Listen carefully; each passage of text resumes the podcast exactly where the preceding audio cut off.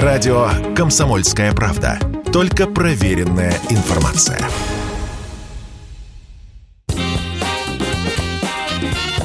Был бы повод.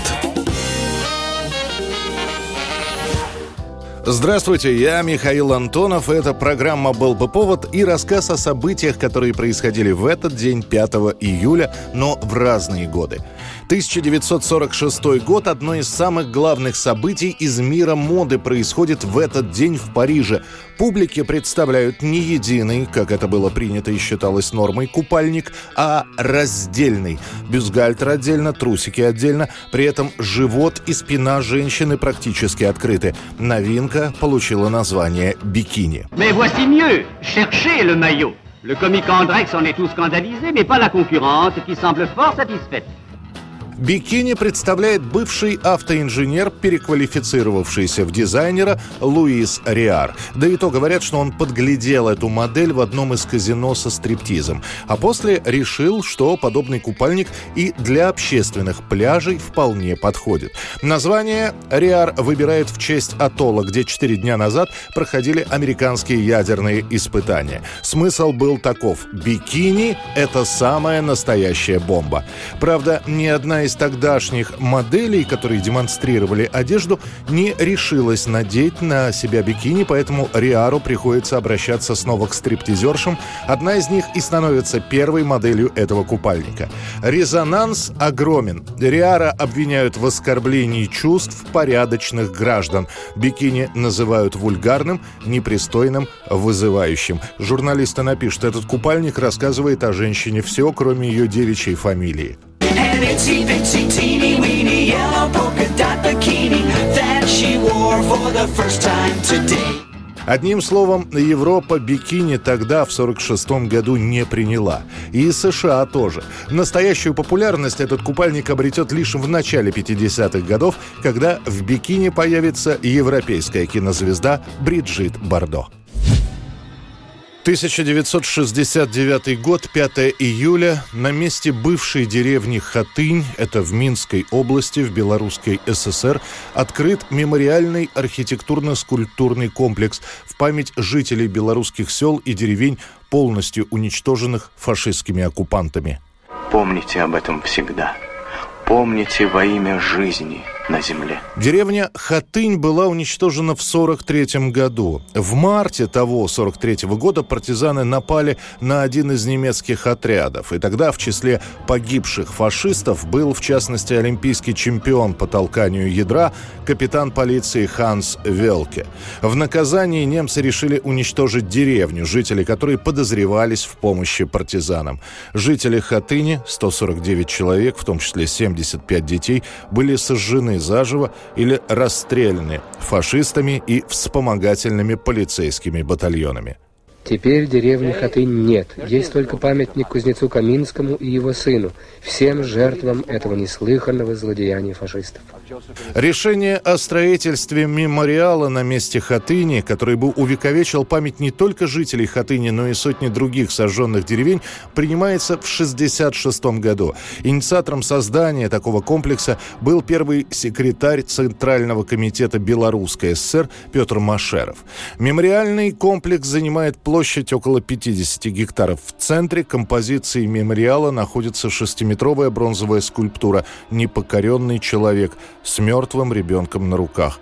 На братской могиле из белого мрамора венец памяти. На нем наказ погибших живым. Люди добрые, помните, любили мы жизнь и родину нашу, и вас, дорогие, мы сгорели живыми в огне.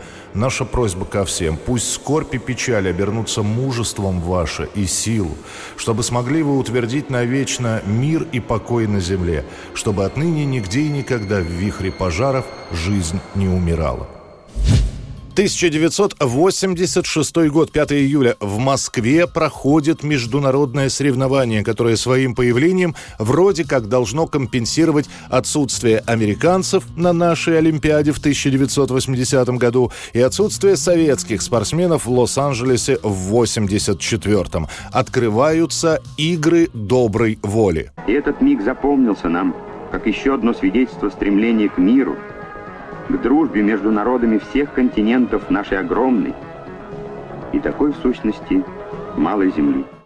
Нашу Олимпиаду в 80-м бойкотировали из-за Афганистана, мы американскую как бы в ответ, да еще и за наращивание американцами вооружения. Но теперь уже нет ни Брежнева, ни Черненко. У руля СССР молодой и энергичный Горбачев, который уже объявил о перестройке. Русских в США перестали бояться. И вот на фоне этого телемагнат Тед Тернер и его корпорация решили организовать международные соревнования во имя мира, мира во имя человечества. Главные соревнующиеся США и СССР, другие страны хоть и присылают своих представителей, но не в таком количестве, как на Олимпийские игры.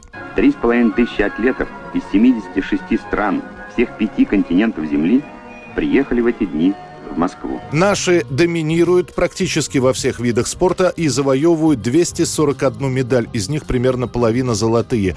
У американцев 142 медали, на третьем месте спортсмены из ГДР.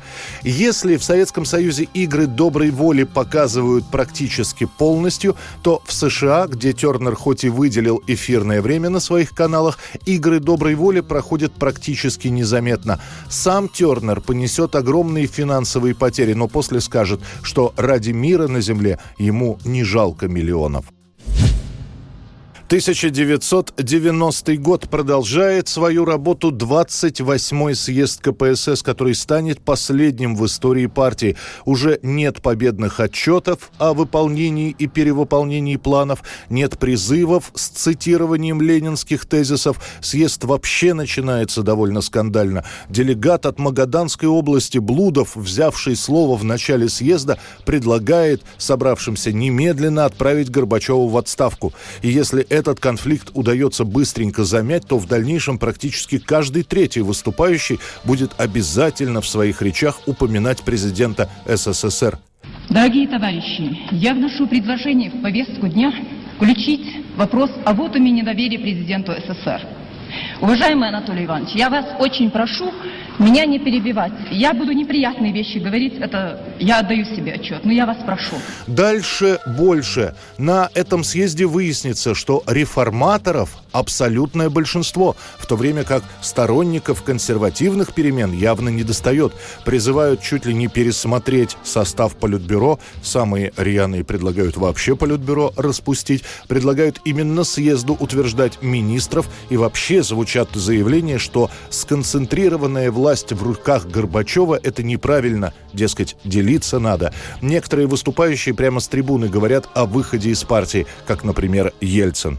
Поэтому я в соответствии со своими обязательствами, данными в предвыборный период, заявляю о своем выходе из КПСС, чтобы иметь большую возможность эффективно влиять на деятельность Советов – готов сотрудничать со всеми партиями и общественно-политическими организациями республики. Несмотря на все кризисы, споры внутри съезда, Горбачева все-таки переизбирают с минимальным перевесом голосов генеральным секретарем, но при этом не утверждают программу КПСС на будущие годы.